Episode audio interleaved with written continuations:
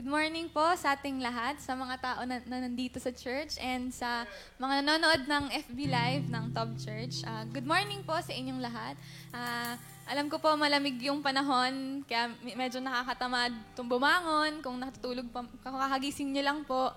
Ah, pero yung worship po natin ay hindi sa ayon sa na-feel natin, pero para kay God. And si God, ah, um, sabi nga sa kanta, beautiful, wonderful, and powerful name of Jesus, di ba? Let's worship yung, yung worship na ibibigay natin ngayong araw. Huwag nating tipirin. Yung worship na, na worthy, worthy para kay God. And ah, so, yan, kayo, oh, naanyahan ko po kayong tumayo kung nasan man po kayo ngayon. At magsumayaw, pumalakpak, kumanta, itaas niyo po yung kamay niyo kung gusto niyo para po sa pag-worship at ngayong umaga. So, pray muna po tayo bago po tayo mag-start. So, Lord, Heavenly Father, we thank you, Lord. Um, we humble ourselves, Lord God. We, in reverence, Lord, in awe of you, Lord God. We humble ourselves as we worship this morning. And I pray, Lord, that um, as we worship, Lord God, hayaan mo, Lord, na maging totoo nga kami, Lord, sa pagpupuri sa iyo, Panginoon. At mag, mabigay namin yung worship, Lord God, na na be, the, yung best namin, Panginoon, pa- dahil ah, excellent God ka, Panginoon. I pray, Lord God, na ah, kayo po yung ah, manguna sa amin. I-meet niyo po kami kung nasan kami ngayon, Panginoon. At hayaan mo, Lord, na mapapurihan ka namin ngayong umaga. Thank you, Lord. Thank you, Lord. Dinibigay namin sa iyo lahat ng papuri, pasasalamat, Panginoon. We are so grateful, Lord God. Sobrang buti mo sa buhay namin, Panginoon. Kaya pupurihin ka namin. In Jesus' name we pray. Amen.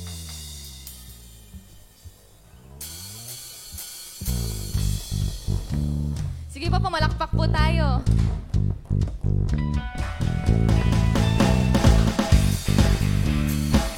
Oh, we worship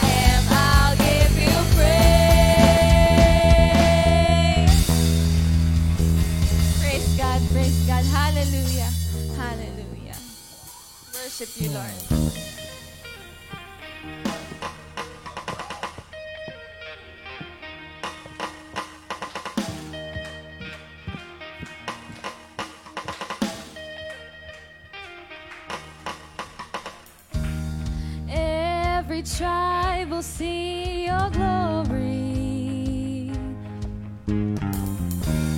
Every nation bow before you.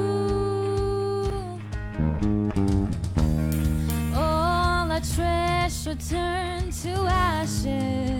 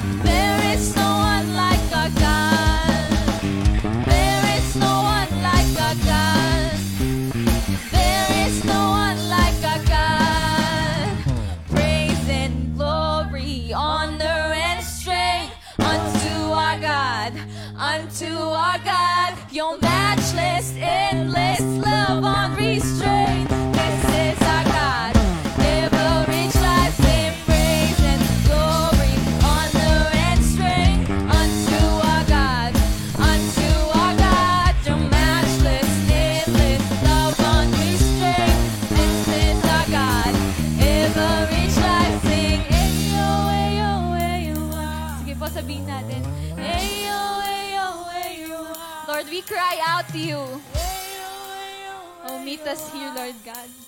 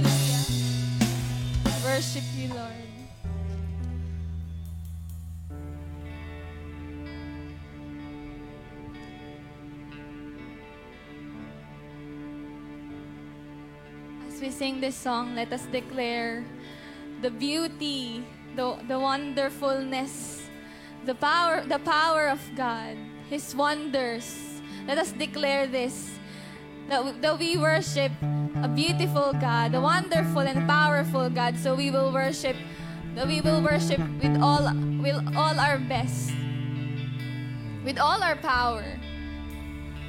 Hallelujah. You are beautiful, Lord. We declare that.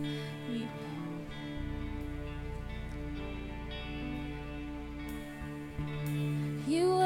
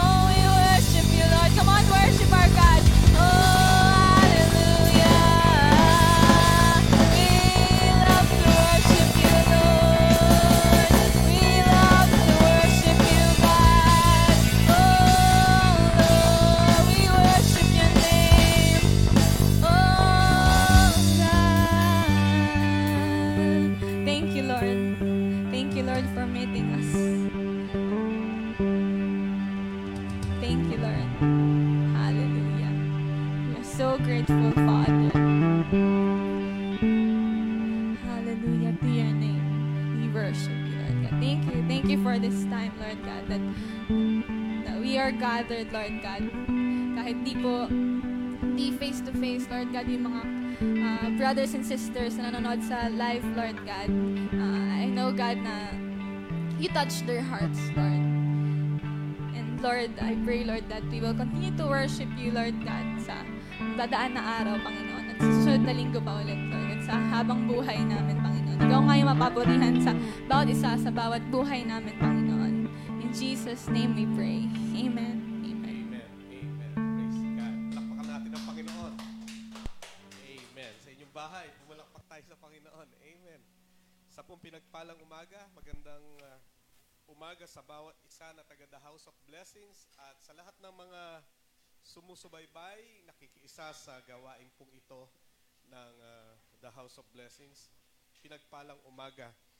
At ah, tayo po ay nakasasamba, binigyan tayo ng pagkakataon ng Panginoon upang sumamba sa kanyang ah, pangalan. Walang ibang pangalan na ikaliligtas ng tao kundi sa pangalan ng Panginoong Yesus. And sabi nung awitin, what a beautiful name it is. Wala pong katulad, walang rival, no? walang makakatulad sa buti at kagandahan ng Panginoon. Sound check, yeah. At uh, this month ay meron po tayong bagong uh, serye ng pag-aaral. Ito po ay uh, pinamagatan natin or yung tema po natin ng buong November. Five Sundays po ang uh, November at uh, ang pamagat po natin ay Stories of Hope. Uh, ngayon pong panahon ng pandemya, worldwide pandemic, ay uh, ang daming nawawala ng pag-asa. No, na hopeless na uh, for so many reasons, no? Uh, because of this sickness, this virus, ay marami ang uh, uh, namamatay. Marami ang nawawala ng trabaho, humihina ang kita. Uh, hindi mo magawa yung mga dati mong ginagawa. No? At uh, even the simple blessing of uh, gifted by God to us, yung touch, ay hindi natin basta magawa. Hindi natin basta mahawakan ng ating kapatid, ang ating kaibigan. Hindi natin mayakap, ano. And uh, yan po ay na, nagiging cause ng ng maraming kalungkutan at depression and hopelessness to many people. And that's why I believe this message, this theme we have this uh, month of November, ay it's very timely, it's relevant. Ito po'y napakahalaga sa bawat isa sa atin na we will talk about stories of hope, no? Mga kwento ng pag-asa. Last Sunday ay pinag-usapan po natin yung uh, stories of hope na uh, hope in the midst of storm. At sa totoo po, talagang matindi yung bagyo na, na dumaan po sa atin last Sunday, linggong-linggo. At marami po ang uh, nasalanta ng bagyo sa ating mga kababayan, sa ating mga kapatiran. So, as we pray, we'll pray for them as we open in prayer before we study this lesson. Let us pray wherever you are, my brothers, my sister, who are watching right now. Let us call upon the powerful name of the Lord who answers our prayers. Let us pray. Lord, salamat po sapagkat ikaw ay Diyos na buhay. Ikaw ay Diyos na malapit sa iyong mga nilalang, sa iyong mga anak. At kami po ay binigyan mo ng karapatang tumawag sa iyo sa pamagitan ng Panginoong Heso Kristo at sa kapangyarihan ng Banal na Espiritu. Ngayong umagang ito, salamat sa pagkakataon na binigay mo sa amin upang kami po ay makasamba sa iyo, makalapit sa biyaya ng iyong trono. At ikaw na rin ang nag-imbita sa amin na kami po ay lumapit ng may uh, confidence, ng walang alalahanin, walang pag-aalangan na lalapit sa iyo sapagkat sa paglapit namin sa iyo, nararanasan namin at natatagpuan namin ang iyong masaganang biyaya at kasagutan sa lahat ng aming uh, daing dalangin. Ngayong umagang ito, I am lifting up my brothers and sisters right now, Lord, from the house of blessing and to every brothers and sister who are watching right now, I pray and declare the peace of God, the love of the Lord, the joy of the Lord be upon them and the power of the Spirit moving and lightening our mind, Lord, lifting up every burden, yung mga mga kabigatan na yung tinatanggal sa pangalan ni Jesus, sa kapangyarihan ng yung Espiritu Santo, even healings right now, let, let your healings take place. Healing of the heart, healing of bodies, healing of relationship in the name of the Lord. We are also praying for our brothers and sisters from Bicol headed by Pastor Gani na, na nasira po yung church, Panginoon. We are praying for comfort for them and, and provision, O Lord God, in the name of the Lord. Even sa mga hindi namin kilalang mga churches who were, were uh, devastated and destroyed, yung kanilang mga, mga churches and, and even houses, we pray for your, for your touch and provision and comfort, Lord, to them that after this, Lord, ay makakatayo sila at makakabangon at pagpapalain mo sila, Panginoon, ang iyong presensya hindi alis sa kanila. Panginoon, even yung mga kababayan namin, Panginoon, na hanggang ngayon ay hindi pa nakakabangon. Lord, help our people, help our kababayan, Lord. Panginoon Diyos, ikaw po ang aming tinatawagan at ikaw ang aming pag-asa. At sa umagang ito, hinihiling namin ang kapangyarihan ng iyong Espiritu Santo na gumawa, kumilos, at let your will be done, let your kingdom come, let the purpose for which you have sent your word be accomplished, Lord. Mapangyari po ang iyong kalooban sa pagpapahayag ng iyong salita. Ang pangalan ni Jesus ay matanyag, ang iyong kaluwalhatian, Panginoon, ay lumaganap, ang iyong kaharian, Panginoon, ay ma- ma- mag- mag-advance, Panginoon, at maraming tao ang makakilala sa iyo, Panginoon, at maligtas. May you use us, Lord, today for the glory of your name.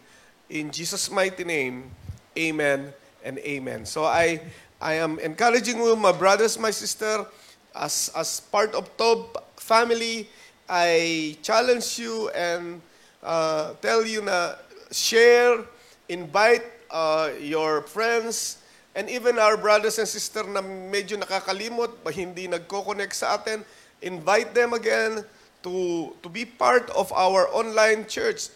And there are brothers and sister, and sister na, rit, na nandito. So, mahaluwag pa naman ng church. So, yung mga malalapit, I invite you na pwede kayong pumunta po dito. Malapit naman kayo sa church.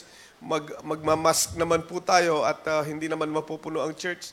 So, pwede po. No?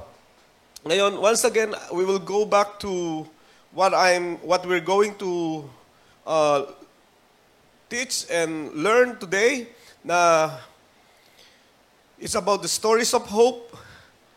And uh, ang pamagat po natin, hope in times of need. At lahat po tayo ay uh, may iba't ibang pangangailangan. May may uh, pangangailangan sa pananalapi, may pangangailangan sa uh, relasyon, may pangangailangan sa uh, kagalingan, may pangangailangan ng himala na nagmumula sa Panginoon. So, we talk about hope in times of need and it is because the Lord our God is the Lord of provision. We have hope in times of need. Maybe, maybe you have a big uh, need today. Meron kang matinding pangangailangan. I remind you as I start, eh ngayon pa lang sinasabi ko na sa iyo, the God we serve is the Lord of provision. He is rich. Ang sabi ng kilalang kilalang verse Philippians 4:19 and my God will meet all your needs according to the riches of his glory in Christ Jesus. Mga mga kapatid, uh, all have needs. Lahat tayo ay may pangangailangan pero ang sinasabi ng verse na ito ng Philippians 4:19, though we have needs, we have a God who provides. He is faithful to His word, especially if you are calling upon Him. If you believe in the Lord, in the name of Jesus, He provides for you. And He provides through Christ Jesus. And that is what Philippians 4.19 uh, remind us na we can hope in the Lord because because He is the God of provision. In time of your needs, whatever need you have right now, may maring ang laki-laki ng need mo, uh, the Lord will provide for you. Now, our our studies or lesson for today, the story we're going to talk about is about uh, times of need and the Lord of provision. Ito ay sa 1 Kings 17. Yung buong chapter po ay pag-aaralan natin, pag-uusapan Ang kwento pong ito ay, I will summarize, na ito'y kwento ni Elijah the prophet, one of the uh, powerful prophet of Old Testament. Kilala po si Elijah na napakatindi ng uh, ginamit siya ng Panginoon, nagpapababa ng apoy yan galing sa langit. Matindi po siya. At namnalangin siya ng wag umulan, tatlong taon hindi umulan. After three years, nagpray siya na umulan, umulan. God is power, uh, powerfully using and used this man named Elijah. In 1 Kings 17 ay mababasa natin na uh, siya ay nagsabi doon sa hari na si Ahab. Sabi niya, King Ahab, hindi uulan, sabi niya.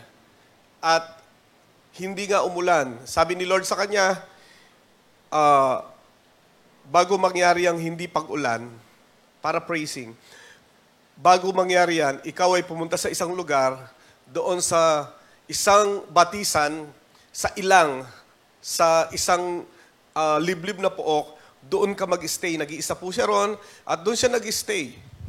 At doon sa tabi ng batisan, ay doon siya umiinom, doon sa uh, tubigan na yon at yung pagkain niya ay binibigay ng Panginoon sa pamamagitan ng isang ibon, yung uwak.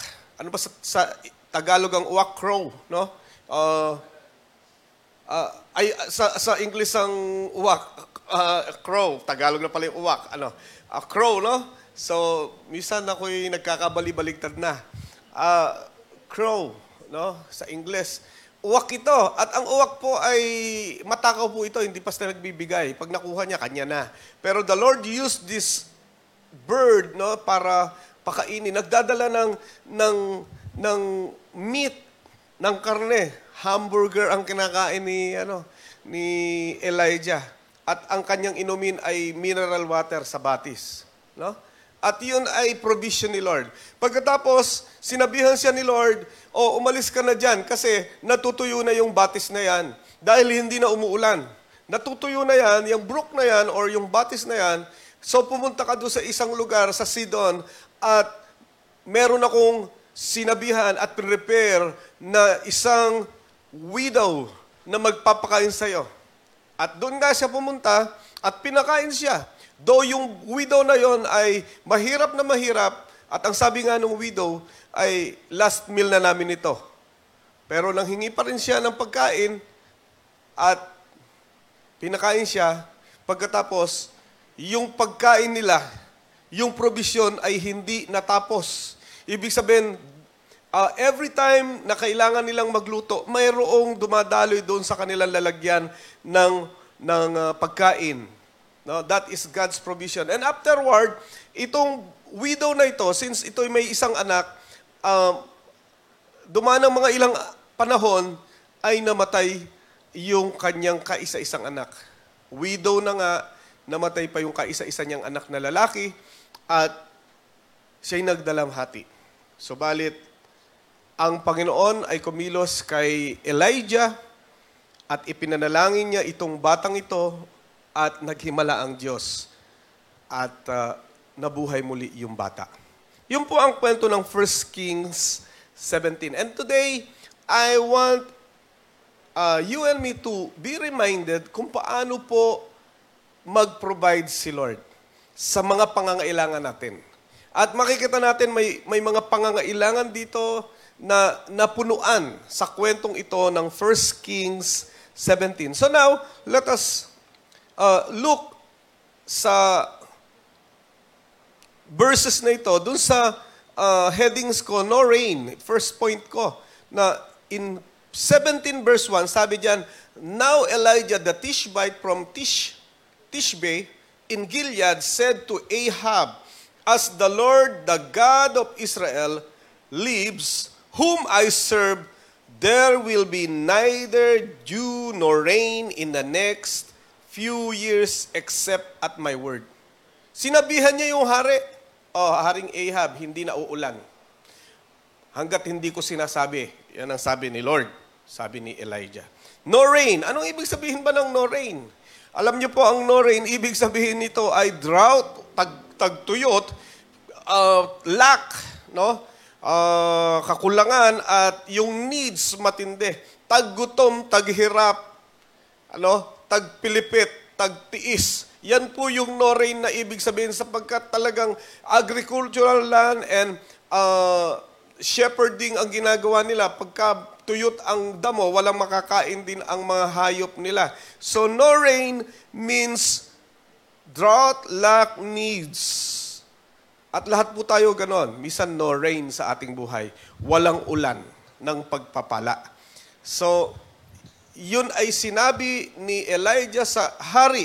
Now, bakit ba hinahayaan ni Lord yung lack or needs sa ating buhay? Bakit hinahayaan niya na magkaroon ng uh, drought or no rain sa buhay ng tao? Bakit hinayaan niya na may uh, ganitong pangyayari sa buhay ng mga taong ito sa panahon ni Elijah at nitong haring Ahab? Una, ang no rain or there is lack in this world because reality, this is a fallen world. Magkakaroon at magkakaroon ng lack sa mundong ito hanggat hindi nababago ang mundong ito, there will always be lack. We are living in a fallen world. Genesis 3:17 to 19. If you will read this verse, isinumpa ng ng uh, ang mundong ito because man sin. Ang sabi po, lumitaw ang mga weeds at yung yung ground ay na curse and because of sin, we are in a fallen world. Since we are in a fallen world at hindi pa nare-redeem completely itong mundong ito,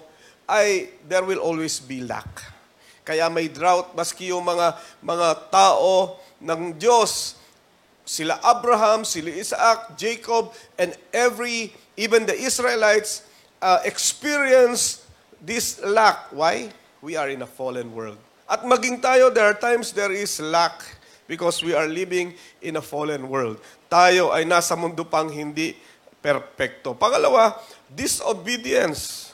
Ay, madali nang intindihan yan. Nagkakaroon po tayo ng uh, no rain and lack in our life because of our disobedience. Number three, not worshiping the true God. We are uh, experiencing drought or no rain in our lives because we do not worship the true God. What we worship are idols, not true God. Zechariah 14:17, nandiyan po nakasulat, if any of the peoples of the earth do not go up to Jerusalem uh, to worship the King, the Lord Almighty, they will have no rain. Hindi ito po noon literal na pupunta sa sa Jerusalem, pero po ngayon po ang ibig sabihin niyan kung hindi ka sumasamba sa tunay na Diyos, wala kang pagpapala, walang rain. There will be lack in your life. Uh, yan po ay minsan nangyayari sa atin ang nauuna natin hindi ang Diyos. Ang nauuna natin ay mga Diyos-Diyosan. We worship and we prioritize these uh, material things. And if you do not worship, no worship, no rain. Sabi po nung kanta. And the, these are some reason. And number four, why there is lack? To correct us. Yung, yung, yung no rain is for us to be uh, disciplined. No? Madisiplina tayo. I-correct tayo ni Lord. Pangapa, panglima, to test us. And number six, to call our attention. Para tawagin ng attention. Alam niyo po ba itong si Ahab? Hari eh. Si Ahab ang tinaguri ang pinakamasamang hari sa Israel na nabuhay. At ang, ang tindi pa, nadagdagan pa ng kasamaan niya dahil nakapangasawa siya ng matindi. Si Jezebel. No? Ang Pilipino, merong sikat na, na comics uh, character at pelikula character na ang pangalan Jezebel, yung Sirena. Siya ay bida, pero sa Bible, ang pangalang Jezebel, siya ay kontrabida sa harapan ng Diyos. Napakasama ng taong ito na asawa ni Ahab. At itong babaeng ito na asawa ni Ahab ay ininfluensyahan itong hari ng Israel na kung saan dapat sumasamba sa tunay na Diyos, hindi na sumamba sa tunay na Diyos. Itong si, si Jezebel ay sumasamba kay Baal. Kaya ang tinatawag ng Panginoon ang atensyon ng hari at ng mga Israelita na kung saan hindi na ang Diyos ang sinasamba, kundi ang Diyos-Diyosan na ang pangalan ay Baal, na, na pinamumunuan itong priestess na ito na, na asawa ni Ahab. And the Lord is calling their attention. Likewise, sa bawat isa sa atin, sometimes there is lack. The Lord is calling your attention. Maybe you forgot the Lord. Maybe the Lord is calling uh, attention sa, sa buhay mo na dapat nating iayos. The Lord is calling our attention. And number seven, to build our character. Minsan may lack, hindi mo naman, wala ka namang uh, sin, sumasamba ka naman sa Diyos, but the Lord allows lack. The Lord allows these needs na dumalo, dumaloy, dumaan sa buhay mo, may drought. Bakit naman ganun, Lord? Sumasamba naman ako lagi sa'yo. Bakit naman ganun? Ako naman ay nagtatapat sa'yo. I, I faithfully give my tithes and offering. Lord, I obey you. I minister to your people. Lord, bakit ganyan? You know what? Sometimes the Lord allow this lack in your life to build your character so that you may continue to trust in Him to deepen your character, to fortify your character, kapatid, para lumakas, tumatag ang iyong character. Sapagkat ang character ay mas mahalaga kesa sa comfort natin. Of course, the Lord is the God of comfort, but the Lord wants you and me to have a character that is strong and is founded in the Lord. Now, let us look at how God provide. We need to hope in God. Hope in times of need because the Lord is the God of provision. 1 Kings 17 ay nagkukwento sa atin na the Lord we serve is the God of provision. Now, let us look at these verses at tignan po natin, provision is through obedience. Verse 2 to 9 sabi, The word of the Lord came to Elijah. Live here, turn eastward, hide to Kerit Reb, Rab, Rabin, east of the Jordan. You will drink from the brook, and I have direct, directed the ravens or to supply you with food there. So he did what the Lord had told him. Makikita po natin, the Lord commanded Elijah to go to a ravine east of Jordan. Doon sa liblib na puok na yon, nag-iisa siya at sabi pakakainin ka ng, ng mga raven, ng mga uwak. O ano man tawag natin dyan. Yung uwak na maitim. ah, ibon na maitim. Wala namang uwak na puti. Ano? ibon na maitim ito. Although ako natutuwa pag nakakita ko ng uwak. No? So, isipin mo, sasabihan ka, o punta ka doon sa bahay ni Brother Kevin, pakakainin ka niyan. Yung ganon. Pakakainin ka niyan ng masarap. Eh, hindi ka naman sigurado kung nando si Kevin. Baka nasa Maynila. Di ba? Yung mga ganon. Eh, ito ay, sabi niya, malinaw na sinabihan siya, pakakainin ka ng mga raven. Wow. Baka pangalan Raven, no? Pero, nakakapag taka at parang nakakapagduda na ibon, pakakainin ako. But because he heard the voice of God, he heard the word of God, he obeyed the Lord. Ang sabi diyan, verse 5, So he did what the Lord had told him. He went to Kerit Ravine, east of Jordan, and stayed there. Nag-stay siya ron. Wala siyang ginawa. Nag, nag-retreat siya doon. Mag-isa siya. Nag-worship siya. Nag-pray siya. Then the ravens brought him bread. A bread pa. And meat. Hamburger ito. Hindi, bread and meat. Isipin mo. And hindi lang ito isang beses. In the morning and bread and meat in the evening. Wala siyang tanghalian. Pero siguro ang bigat nito, daig ang Burger King. Amen? This is showing us that the Lord we serve is the God of provision. And He provides when you obey. When you obey. Napakasimple at lagi nating naririnig ang salitang obey. Maski sa magulang natin sasabihin ng magulang, sumunod ka naman. Ang dali at alam na alam natin, we can define. No? the word obedience. Ba, madaig pa natin ang, ang definition ni Webster dahil lagi nating naririnig ang salitang obedience. Pero sa kabila ng naririnig ng marami ang salitang obedience, hindi obedience ang ginagawa ng marami. Merong DIS. Disobedience ang maraming ginagawa ng iba. And that's why the provision of God is not flowing freely in the lives of many people.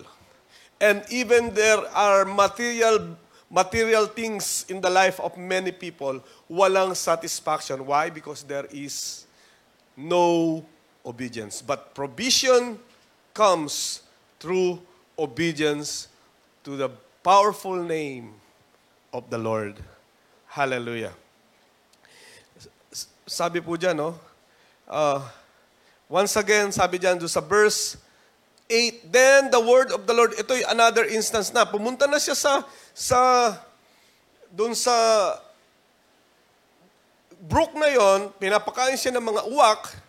Pagkatapos, sinabihan na siya ni, ni Lord uli. Verse 7, sometime later, nag-stay talaga siya doon sa brook, no? Sometime later, the brook dried up because there had been no rain in the land according to the Lord's word. And sinabi ito ni Elijah kay Ahab, wala ng rain and the, the brook dried. Alam nyo, may mga, may mga pinagkukunan tayo ng blessing na ibinibigay ni Lord. Minsan natutuyo. Hello? Sumusunod tayo kay Lord. Sumunod tayo kay Lord. At dahil sumunod tayo kay Lord, yung, yung isang ah, pagpapala, anumang dahilan o anumang, anumang ah, paraan na ginagawa ni Lord, meron pagpapala dahil sumunod tayo. Pero yung, yung paraan na yun ni Lord, minsan ay nawawala na. Minsan yung pagpapala galing sa anak mo, galing sa tatay mo, dumadalo yung pagpapala. Binibless ka ni Lord through your father, through your children, or through your friends. Yun ay brook. Yun ay dumadalo na pagpapala. Pero, remember my brothers, my sister, sabi dito, the brook dried up. Kaya ganun din minsan tayo. Nada-dried up yung ating, bakit itong trabaho ko ginagamit ni Lord na pagpapala sa akin, parang nada-dried up. Parang pinaalis na ako rito. No? Parang, di ko naman sinasabing mag-resign kayo sa inyong mga trabaho. What I'm saying is sometimes these are not enough. No? Parang hindi sapat. Why? Because maybe, maybe just like Elijah, he needs to go out of that comfort zone do sa dati niyang lugar or sa dati niyang ah, kinagawian at kailangan niyang sumunod sa panibagong instruction ni Lord. Ang sabi doon sa verse 8, Then the word of the Lord came to him. It's so important for us to listen.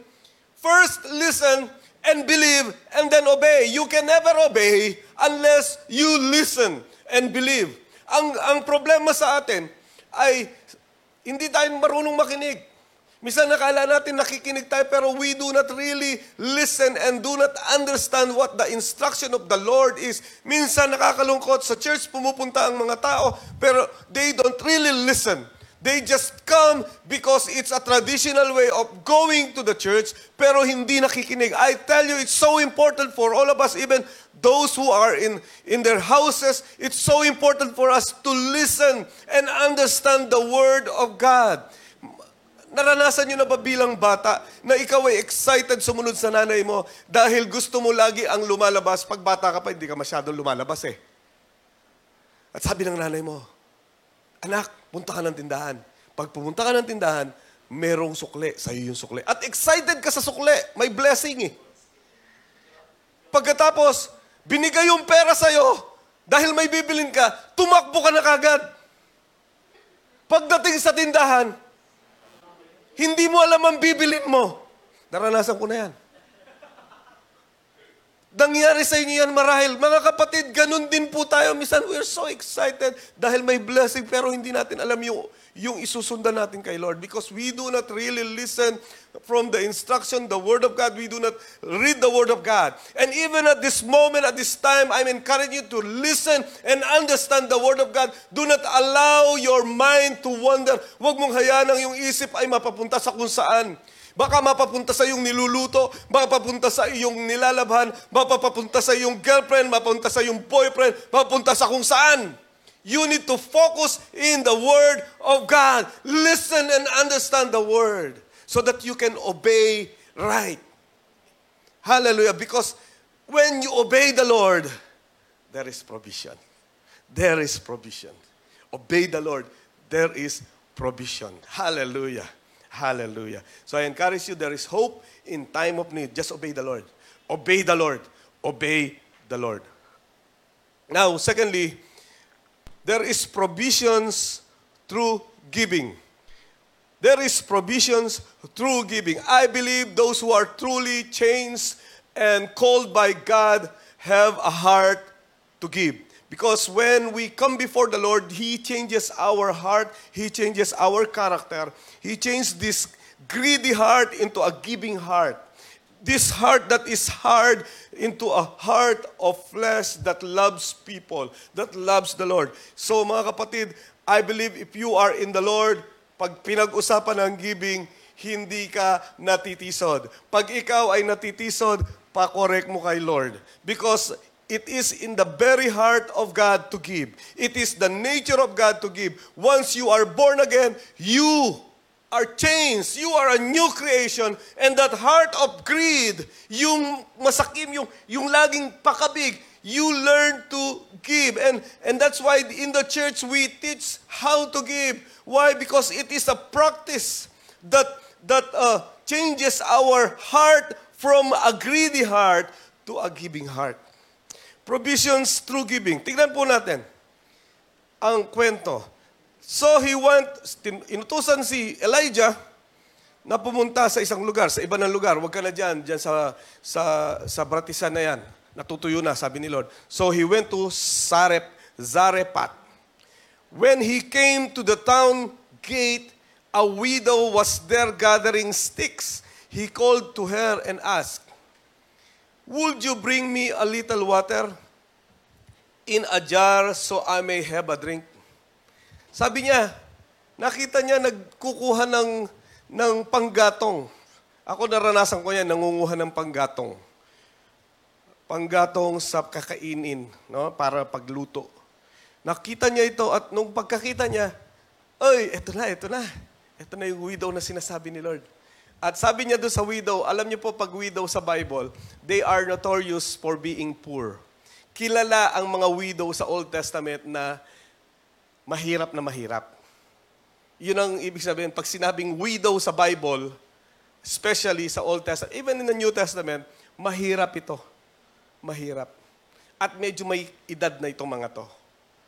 So, paglapit ni Elijah the prophet, itong widow na ito, pwede bang, sabi ni Elijah, pwede bang makahingi ng inumin? Kasi nagpupulot ng panggatong. At, ang sabi, walang sinabi yung ano, yung widow, di ba? Kukuha na siya, sabi, verse 11, as she was going to get it, ano yung kukunin niya? Yung tubig. He called, tumawag uli si Elijah, sabi niya, Oy, saglit, saglit, saglit, saglit. Di ba? Penging inumin, tapos nung aalis na, wal- walang, walang say yung, ano, yung widow. Tubig eh. Pero sabi ni, ano, saglit, saglit, ma'am. And bring me, please, a piece of bread. Dagdagan mo ng tinapay, ha? Huwag lang, ano yung tawag doon? Padulas. Ha? Kailangan pambara. Nandiyan kayo, nakikinig po kayo sa inyong mga bahay. Yun po ang kwento. Mga kapatid, tayo misan galon eh. Pagka, oh, tubig lang naman, okay lang. No? Wala ito, okay lang. Wala tayong reklamo. Pag meron ng konting, konting sakripisyo, eh pero ito hindi konting sakripisyo to. Bakit hindi konting sakripisyo? Verse 12, pakinggan niyo po. Listen intently. As surely as the Lord your God lives, she replied, I don't have any bread. Minga kang tubig, may tubig kami. Pero bread, only a handful of flour in a jar and a little olive oil in a jug. Wala namang kaming bread, konting flour, konting arena lang ang meron kami, konting olive oil. I am gathering sticks, a few sticks to take home and make a meal for myself and my son. Magluluto ako ng konting-konti para sa akin at sa aking anak that eto yung ano ah, that we may eat and die. Nanghihingi itong propeta ng pagkain ng bread sa isang byuda, mahirap, may isang anak, walang stock sa bahay, nanghihingi pa. Anong, anong isipin mo dito sa propetang ito? Walang puso itong propetang ito, makikiamot pa. Ha? Hello, nandyan po ba kayo? Nakikinig po ba kayo? Mga kapatid, ang tindi nito.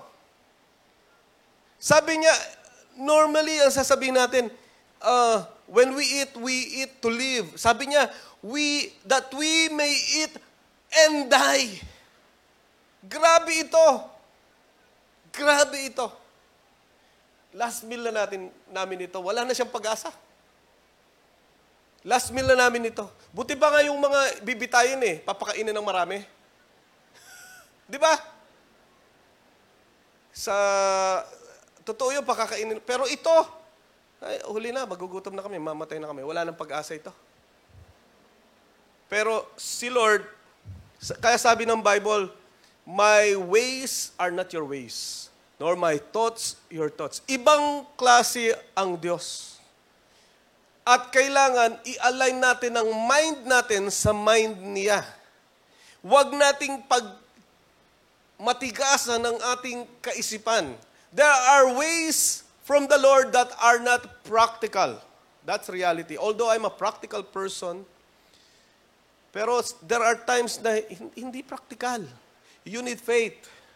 You need to do that something na beyond, beyond your imagination. Sabi diyan, sabi ng babae, that we may eat and die. Dapat you may, you will eat and live. And you will eat and enjoy. Di ba? Eh yung iba nga, hindi lang eat eh. Buti ngayon, uso, uso na ba uli yung ano, yung eat all you can? Ah, hindi pa kami pumupunta eh. Ayoko. yung iba, eat and eat while you can. Di ba? Sa eat all you can eh.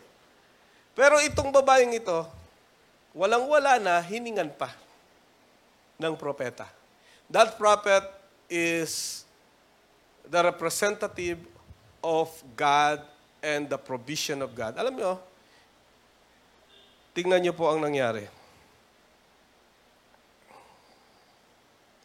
Elijah said to her, I will eat and die na eh. Luluto na lang kami, last meal na to. Sabi ni, Elijah, verse 13, Elijah said to her, Don't be afraid. Go home and do as you have said. And do as you have said. But first make a small loaf of bread for me. Small lang. For what?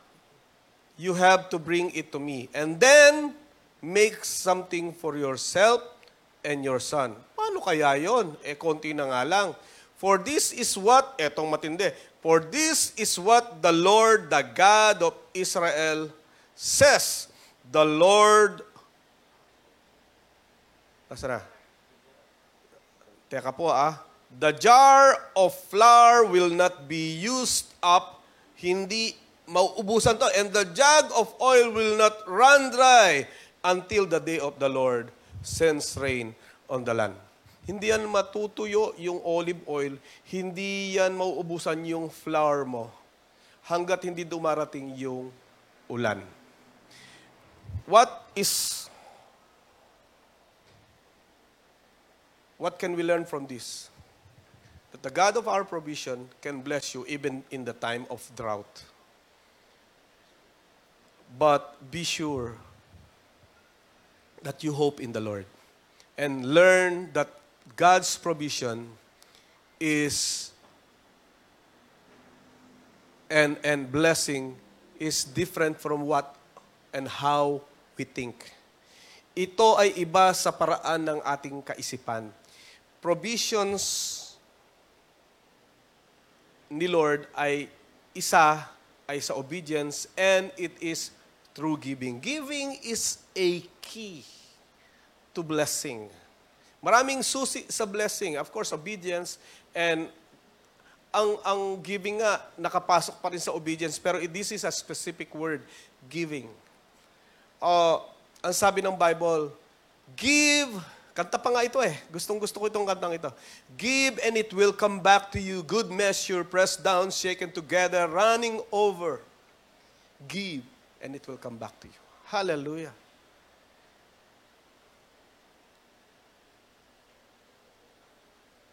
Ako po, sa obedience, sinubok po ako ni Lord minsan.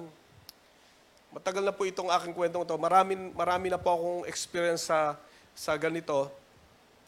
Sabi ni Lord sa akin, and through a man of God, sa pamagitan ng isang uh, leader, si Bishop Gani, sabi niya sa akin, punta, kayo, punta tayo sa Singapore. Eh, noon eh, mga bata pa yung mga anak ko, at inisip ko wala akong pang, pang, panggastos.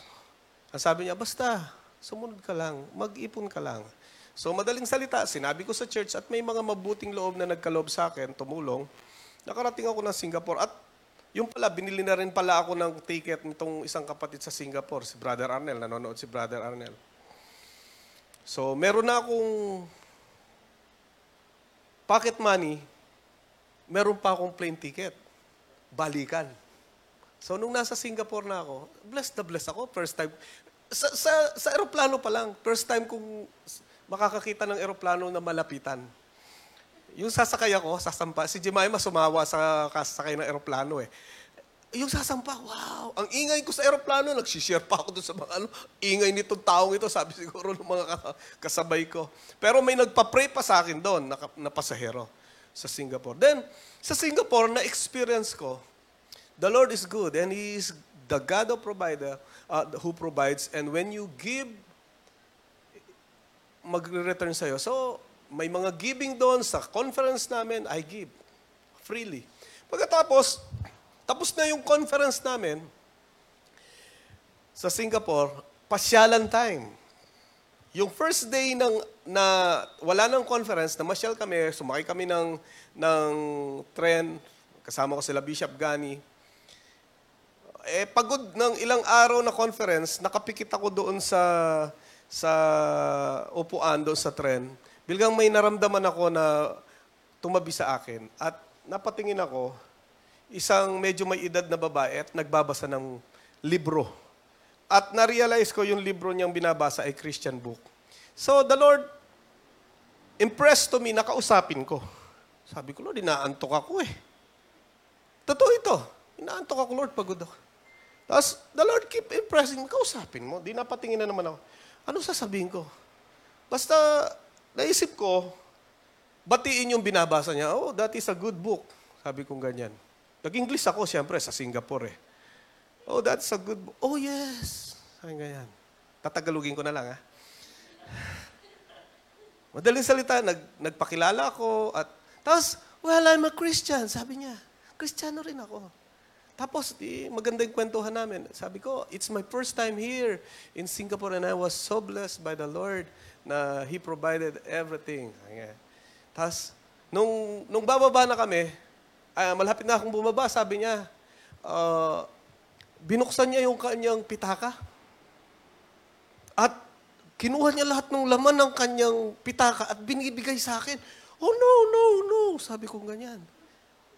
Sabi ng babae, please take, take. Sabi nga yan. O sis, no, sabi ko. Pero kinuha ko na rin kasi baka magbago isip eh. Nakakatawa po yung kwentong ito. Kinuha ko na rin. Tawanan po dito sa church eh. Ay, ito po yung totoong pangyayari. So, kinuha ko na. Sayang naman, ano? Tapos, nung bababa na kami, same station pala. So, bumaba, ay, we, we have the same station sa, ah, na bababaan. So, sabi niya sa akin uli, wait, wait, wait, you just stand here. Sabi niya niyan, wait for me. Tapos tumakbo, pumunta sa ATM, nag-withdraw. Dinagdagan pa yung, ah, yung pera na ibinigay sa akin. Because the Lord provides. Hindi ko kilala yung babaeng yon. Kristiyano, yes. Pero hindi ko kilala na sa Singapore. Balu-baluktot pa ang English ko. But the Lord provides. Whenever, whenever you obey the Lord. Naranasan ko yan dahil nag-obey ako doon sa kay Pastor Gani na mag, mag pumunta ng Singapore, na experience ko yung ibang blessing, kakaibang mag-provision ni Lord. God, God can provide you in many ways, in different ways, when you obey and when you give. Meron pa, doon din sa Singapore. Malapit na kami umuwi. Pinasyal kami nung kaibigan ni Pastor Gani. Pasyal sa Singapore. Ang liit lang ng Singapore. Pasyal kami. Kung saan saan. Pagod na ako. Pumunta kami sa isang ah, bookstore. Christian bookstore. So, ang daming books. Eh ako, mahilig ako sa books. May nakita akong books. Ganyan kakapal. Tapos, ano, yung matigas yung papel. Ay, yung hardcover. So, ibig sabihin, mahal yon. Di, tinignan ko yung presyo, kinumpute ko. Sa, sa peso, mga mahigit isang libo to. Ah, mahal. Sabi ko, mahal? Iba na lang. Sabi ko, hindi na ako bibili rito. Hindi ko na bibilin to, mahal eh. Kahit gusto ko.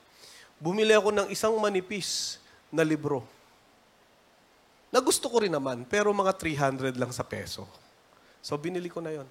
Sabi ni Pastor Gani, sige na, kunin mo na yan. Sabi sa akin, ang mahal eh. Sabi ko, o di pila na kami. No? Okay, pila na kami sa cashier. Babayad na kami. Siyempre, nagpunta kami sa bookstore, alam namang hindi ka bumili. Lahat nag, nagkuhaan eh. Adi, nakapila na ako. Nasa bandang hulihan ako, kami ni Pastor Gani.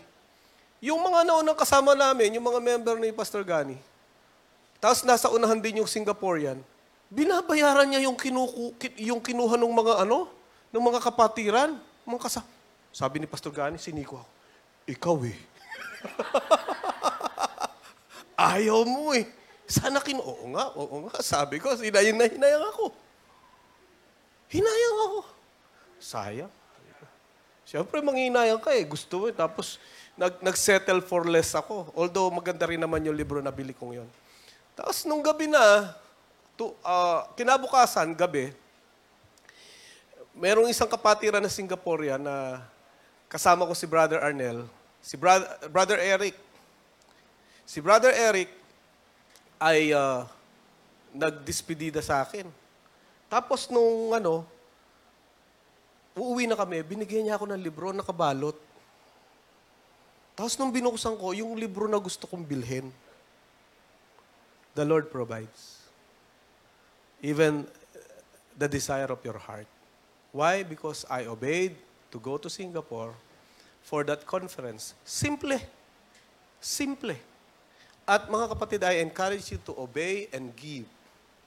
Because there is provision in obedience and there is provision in giving. Sabi diyan, she went away, verse 15, she went away and did as Elijah had told her. So there was food every day to Elijah, for Elijah and for the woman and her family.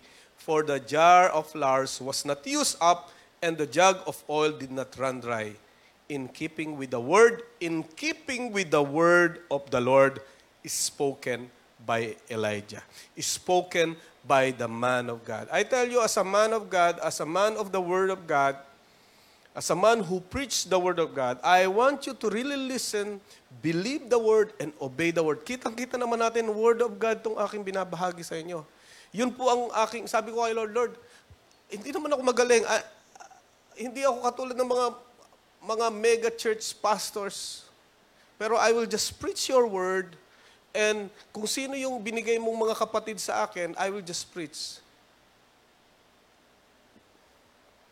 But you, as my brothers and sister, na dito itinalaga ni Lord, all of us, all of us have duties, responsibility to listen and obey the Word.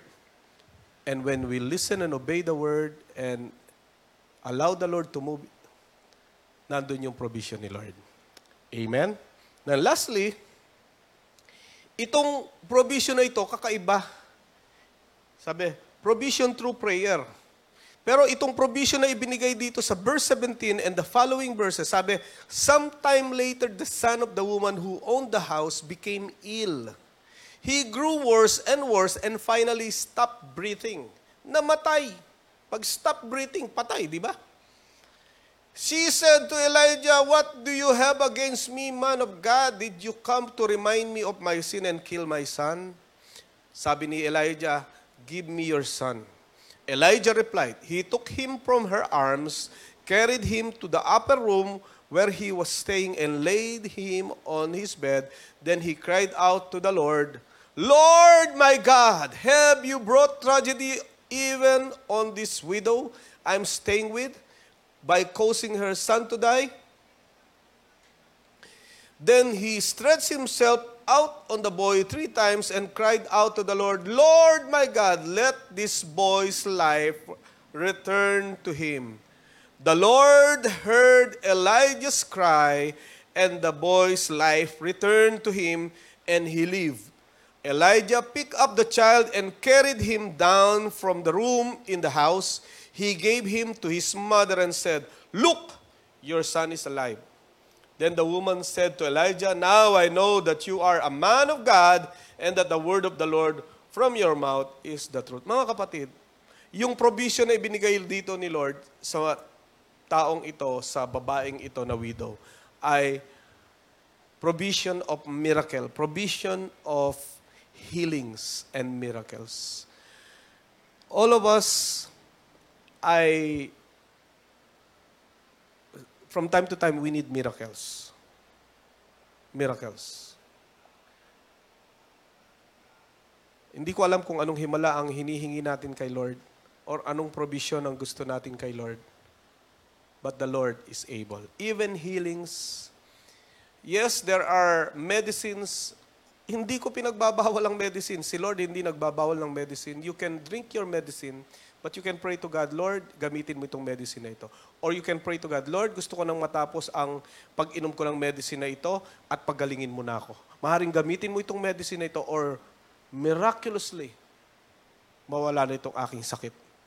God is able to heal. God is the God who heals. And these healings, miracles, abundance, provision of our need ay nangyayari through our prayers. Calling upon the name of the Lord. Tingnan niyo po ah, James 5, 15 to 18. And the prayer offered in faith will make the sick person well. The Lord will raise them up. If they had sinned, they will be forgiven. Therefore, confess your sin, sins to each other and pray for each other so that you may be healed. Pray for each other. The prayer of a righteous person is powerful and effective. We need to make our lives aright in the presence of God. At nagiging tama ang ating puso, ang ating ah, buhay, nagiging righteous person tayo when we come and surrender our lives to Jesus. And the righteousness of Jesus, yung katwiran, ah, kabutihan, kapangyarihan ni Lord dadaloy sa atin. At yung mga kasamaan ay matatanggal. At sabi, the prayer of a righteous person is powerful and effective. Verse 17, eh, ang example po dito sa prayer ay si Elijah. Elijah was a human being. Even as we are. Katulad natin, siya ay tao lang, sabi, tao rin. He prayed earnestly, mas masidhi, matindi siyang nanalangin, that it would not rain. At, and it did not rain on the land for three and a half years. Again, he prayed, and the heavens gave rain, and the earth produced its crops. Mga kapatid, ini-encourage tayo. Sasabihin natin, eh si Elijah yan, nung nag-pray siya talagang may himala. Nag-pray yan, kaya merong ulan. O tumigil ang ulan. Katulad din natin siya, sabi ng Bible. Just pray earnestly. Pray in the name of Jesus. Whatever you ask for in prayer, believe in Christ. Believe that you have received it and you will have it. Pray in the name of Jesus. Yun ang encouragement ni Lord sa kanyang mga alagad. At tayo po ay mga alagad ng Panginoon. We are disciples of the Lord. And there is provision when we pray. And it is powerful and effective when we pray in the right motive with righteousness of Christ. Merong righteousness na nagmumula kay Kristo. That is powerful and effective. And the provision of God will flow in your life because we pray. Amen. Mga kapatid, but we have many we have many needs. Many times ang naiisip lang nating needs ay yung mga material needs, relational.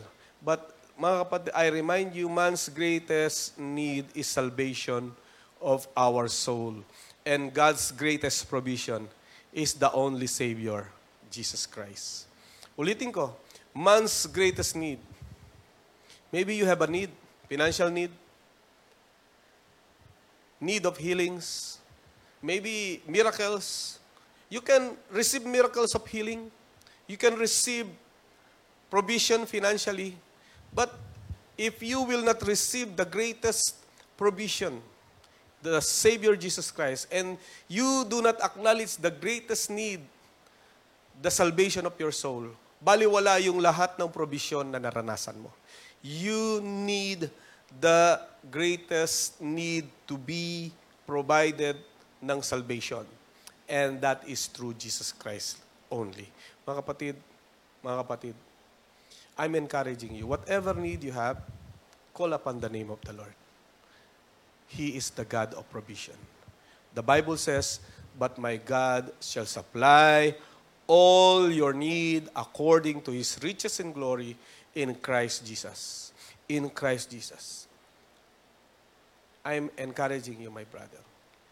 Let us hope in times of need. I've been there. I've been there.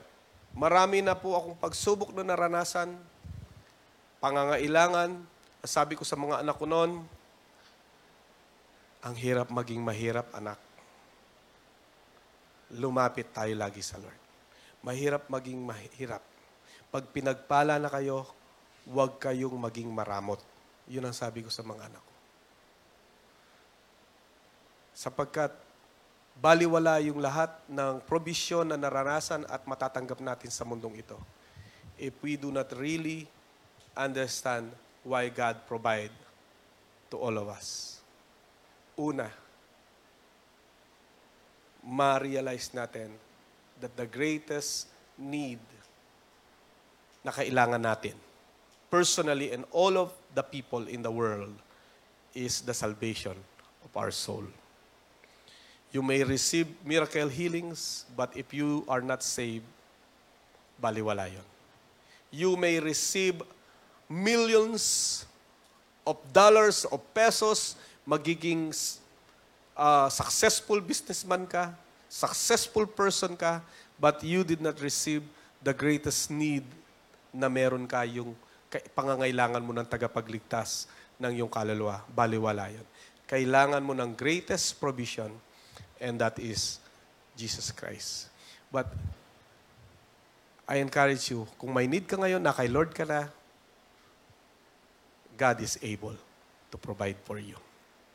So this morning, whatever need you have, una, yung kaligtasan, lumapit ka kay Lord. At anuman meron kang pangangailangan ngayon, pambayad sa Meralco, pambayad sa tubig, pambayad sa tuition fee, pambayad sa apartment mo, pambayad sa dorm mo, kapatid, God who can provide. There are times sa pag-aaral ni Jemima, nag-dorm siya, ay kalahating taon, kalahating taon or more, oh, kalahating taon, hindi kami nakakabayad sa dorm. Ni Jemima. Buti na lang mabait yung ano, yung nangangasiwa. Sabi ko, Lord, tulungan mo kami. Pagkatapos, nagpasko. Eh, Siyempre, pag Pasko, merong, may mga love gift sa pastor, no? Praise God doon sa mga nag-love gift sa akin noon. Hindi ko na alam kung sino. May love gift. Sabi ko sa mga anak ko, meron, meron akong love gift dito. Pero hindi tayo kakain ng masyadong masarap ngayong Pasko. Magbabayad tayo ng utang. God provides. But we need to handle our provision well. Amen? Amen? So mga kapatid, huwag tayong mawala ng pag-asa. Ang Diyos ay mabuti. Ang Diyos ay mabuti. Huling kwento. Ako po ay lumaki ng walang bahay. lumaki po ako nakikitira lagi. Pero mabuti ang Panginoon at ah, binigyan po kami ng munting bahay. Si Sister May, sabi niya nung inumpisahan namin, naglagi siyang nagbibigay ng seed ng na para sa Lord para sa bahay. Mag-offering siya. Magbibigay siya ng certain amount, di ko na sasabihin kung ano yung amount. Bibigay siya, weekly po yon Lord, para sa bahay namin. Wala kaming bahay pa noon. Wala kaming lupa. At ako na lalo na, sila may bahay naman talaga eh. Pero ako talaga hindi ko naranasan na may sarili. Si Jemima at si Sam may bahay doon sa Pasita. Ako, wala akong bahay. so, mabuti ang Panginoon. Pinagpe-pray namin yon at ang tagal naming hinintay. And the Lord gave us this uh, humble house ngayon. Kaya pagkano invite ko kayo sa bahay para makita niyo yung biyaya ng Panginoon. Magtiwala tayo kay Lord. Magtiwala tayo kay Lord. I encourage you, my brother and sister. Hindi ibig sabihin may bahay na ako, wala akong challenge financially. Siyempre, papagawa mo pa rin yun eh. Pinapagawa po namin yung bakod. Di ba? Tapos, may bahay ka, wala naman laman. Di ba? May mga challenge. That God will provide. Amen? Hallelujah. But don't forget that your greatest need is Jesus. You need Jesus. And in Christ, there is provision. I want to recite this verse again, 4.19 of Philippians. But my God shall supply all your needs according according to the riches and glory in Christ Jesus. We need to be in Christ Jesus. Let us pray wherever you are. I will pray for your needs. Let us receive the greatest provision, the greatest gift the Lord has given us, Jesus Christ, our Savior. And kasama na doon lahat ng pangangailangan natin. Let us pray. Lord, salamat po. Una sa lahat, we acknowledge that our greatest need is the salvation of our soul. For we are sinners. Kami po ay mga makasalanan at ang kabayaran ng kasalanan ay kamatayan. At ang tanging tagapagligtas lamang ay ang aming Panginoong Heso Kristo na iyong ibinigay sa amin. Kaya sa oras na ito, una sa lahat, tinatanggap namin, Panginoon, ang kaligtasan na nagmumula lamang sa aming Panginoong Heso Kristo. Kaligtasan ng aming kaluluwa upang mabago po ito kami lumalapit sa iyo, Panginoong Heso, Heso Kristo. At ngayong umagang ito, patuloy na umaasa kami sa iyo na ang lahat ng pangangailangan namin ay nagmumula sa iyo. Maybe other people, other brothers are needing finances. Maybe they are needing healings and miracles or anumang pangangailangan, Panginoon. Maaring yung iba, Panginoon, ay uh, beyond a man can do, Lord. Ito'y higit sa magagawa ng tao. Ikaw lang ang makakagawa, Panginoong Diyos tumatawag po kami sa iyo. Tulungan mo kami and provide for all of us, your people. Because we hope in you, O Lord. There is hope even in time of uh, needs na nararanasan namin because you are the God of provision. Even yung mga kababayan namin na nangangailangan na yon, ngayon ng iba't ibang uh, pangangailangan sa finances, sa kagalingan, sa mga may sakit ng COVID, we pray healings to them. Lord, be merciful, be gracious. Let your healing miracle hand flow. Even sa pinsan ko, sa, kay Kuya Dan, I pray miracle healings to him in Jesus' name. Thank you, Father. All glory belongs to you. Bless your people that your name may be glorified. In Jesus' name. Amen and amen. And next Sunday, we'll talk about more of stories about hope. Maring na hopeless ka na, pero lo, sa Lord, may hope. No? Even in the midst of storm, there is hope in the Lord. In the midst of needs, no? Yung matinding pangangailangan, kala mo hindi mo provide, God can provide for you. So, hope in Jesus, hope in the Lord. Huwag ka mawawala ng pag-asa. And next Sunday ay pag-uusapan pa natin ang mga ibang kwento ng pag-asa na nagmumula sa Panginoon. May pag-asa ka pa, kapatid. Ang sabi ko nga, ah, ang kasabihan ng mga Pilipino, habang may buhay, may pag-asa. No, kapatid. Kahit may buhay ka, kung wala kang Kristo, wala kang pag-asa. Pero, ito ang sasabihin ko. Pag may, kay, may Kristo ka, pag na kay Kristo ka, may pag-asa ka. So, lapit lang kay Lord. Now, I encourage you to give. I encourage you to be faithful in your tithes and offering. I uh, teach this because I'm doing this. The church ay naggagawa at uh, nagtatites sa mga churches. Ako personally nagtatites sa mga pastor.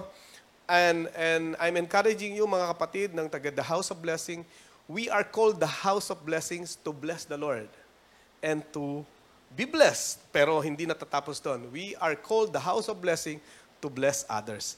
Isa pong gagawin pa natin ay uh, Magtatides and offering tayo ngayon sa inyong mga bahay. Pwede nyo uh, padala sa, uh, sa bank account ng The House of Blessings or sa GCash. Ano? At pagkatapos, uh, bakit natin gagawin to? Because we are God's people. And so that the provision of God flows. At hindi lang po yon. Uh, I encourage you, beside your tithes, ay kung magkakaloob po kayo doon sa Bicol Church, no? I, isulat niyo po yung amount ay magbibigay po ako ng ganito sa para sa Bicol. Tulong para sa Bicol. Sulat niyo po, sabihin niyo po sa amin para ma-separate po yung tithes and offering niyo at saka yung uh, tulong po sa Bicol. Ang church po ay magkakaloob sa mga uh, sa church po natin na, na network sa Bicol, no? Pero I'm I'm uh, giving you the chance. Hindi po uh, mag, maganda po kung makapagbigay ko ng malaki, ibig sabihin may kakayanan kayo. Pero ang pinakamahalaga po dito ay we participate in helping our brothers, our sister. No? So now we will pray for our tithes and offering and our gifts sa ibang church. Let us pray. Lord, salamat po sa umagang ito for the opportunity where we can uh, practice our faith through giving, through tithes and offering. So una sa lahat ay ino-offer namin ang aming tithes and offering sa iyo. Part of our income, part of what we receive, Lord, na galing din naman sa iyo. Ito'y pagpapakita ng aming pananampalataya, ng aming pagsunod, ng aming pagtitiwala sa iyo, maging sa larangan ng pananalapi. Even, Lord, we are giving part or offering to the church in Bicol headed by Pastor Gani uh, ano man ito, magkano man ito, I believe, Lord, if it is given with a heart that is with love at, and faithfulness, ito po'y tatanggapin mo at makakatulong sa mga kapatiran doon sa Bicol. I just bless you and worship you through my brothers and sisters who are faithful in their finances. We give all glory to you in Jesus' name. Amen and amen. Kaya magandang umaga po pinagpalang umaga sa inyo mga kapatid. I hope and I'm encouraging you to to share and like, comment sa ating uh, uh, Facebook, uh, sa mga preachings natin at maging dun sa mga midweek uh, review po natin ng ating uh, lesson. I'm encouraging you na napakadali na maibahagi ito. Huwag po kayong matakot. No? Eh, wala naman naglalike. Bahalaga, i-share nyo. May mga nakakabasa po dyan. Ako, tinitignan po namin since kami po yung nag, ano, ah, nagsishare nito, may mga mga tao na hindi na namin kilala na tinitignan po yung ating ah, page. No? So, ibig sabihin ay nagkakaroon po tayo ng audience na hindi naman natin kilala na. No? At I believe that is the Word of God. Powerful po yan. May effect po sa kanila. So, just share. Comment. Para lumagana po itong ah, part po natin as the house of blessing sa pagbabahagi ng salita ng Diyos. So, I'm encouraging you, lahat po kayo dito na nasa church at lahat ng nanonood, huwag po kayong tamarin na mag-share. Nagsishare po tayo ng mga nakakatawa na bagay sa Facebook, nagsishare po tayo ng kung ano-ano sa Facebook at maging nung mga ibang church ah, ah, na senior ng ibang church, eh, I encourage you, siyempre, taga the house of blessing tayo, bakit hindi natin ibabahagi yung sa atin? Naniniwala tayo na tayo ay tinawag ng Panginoon, then ibahagi natin yung ibinibigay din ng Panginoon sa atin. Kung na-bless tayo, why not why not share it? And and uh, sa totoo po, kaya po nagiging nag-grow din ng ibang churches because their membership are uh, strongly supporting the programs and the the flow of the spirit of the Lord sa church, no? So I encourage you mga kapatid. So ngayon, once again, yung mga uh, magtatides and offering, meron pong, I think, nasa Facebook naman natin yan, lumalabas yung, uh, ano natin, account name and an account number. So, we will pray sa mga birthday celebrants sa November. Hindi ko pa alam kung sino. So, generalize ko na lang ang prayer. Next Sunday siguro, specify natin. Let us pray and then we will close in prayer. Lord, I pray and declare blessing to my brothers and sisters who are uh, uh, celebrating their birthdays this November. Pagpalain mo nga po sila, Panginoon.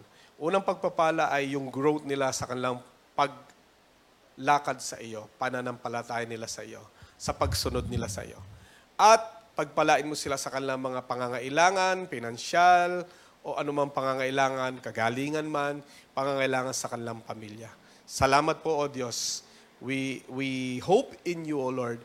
And we re- remember, Lord, the family of MJ, yung kaibigan ng aking anak na si Jemima na ah, pumanaw ang ama. We pray for your comfort, O Lord God. And today, as we finish this uh, online church, all glory belongs to you. We give back the glory, honor, and praise to you. In Jesus' mighty name, amen and amen.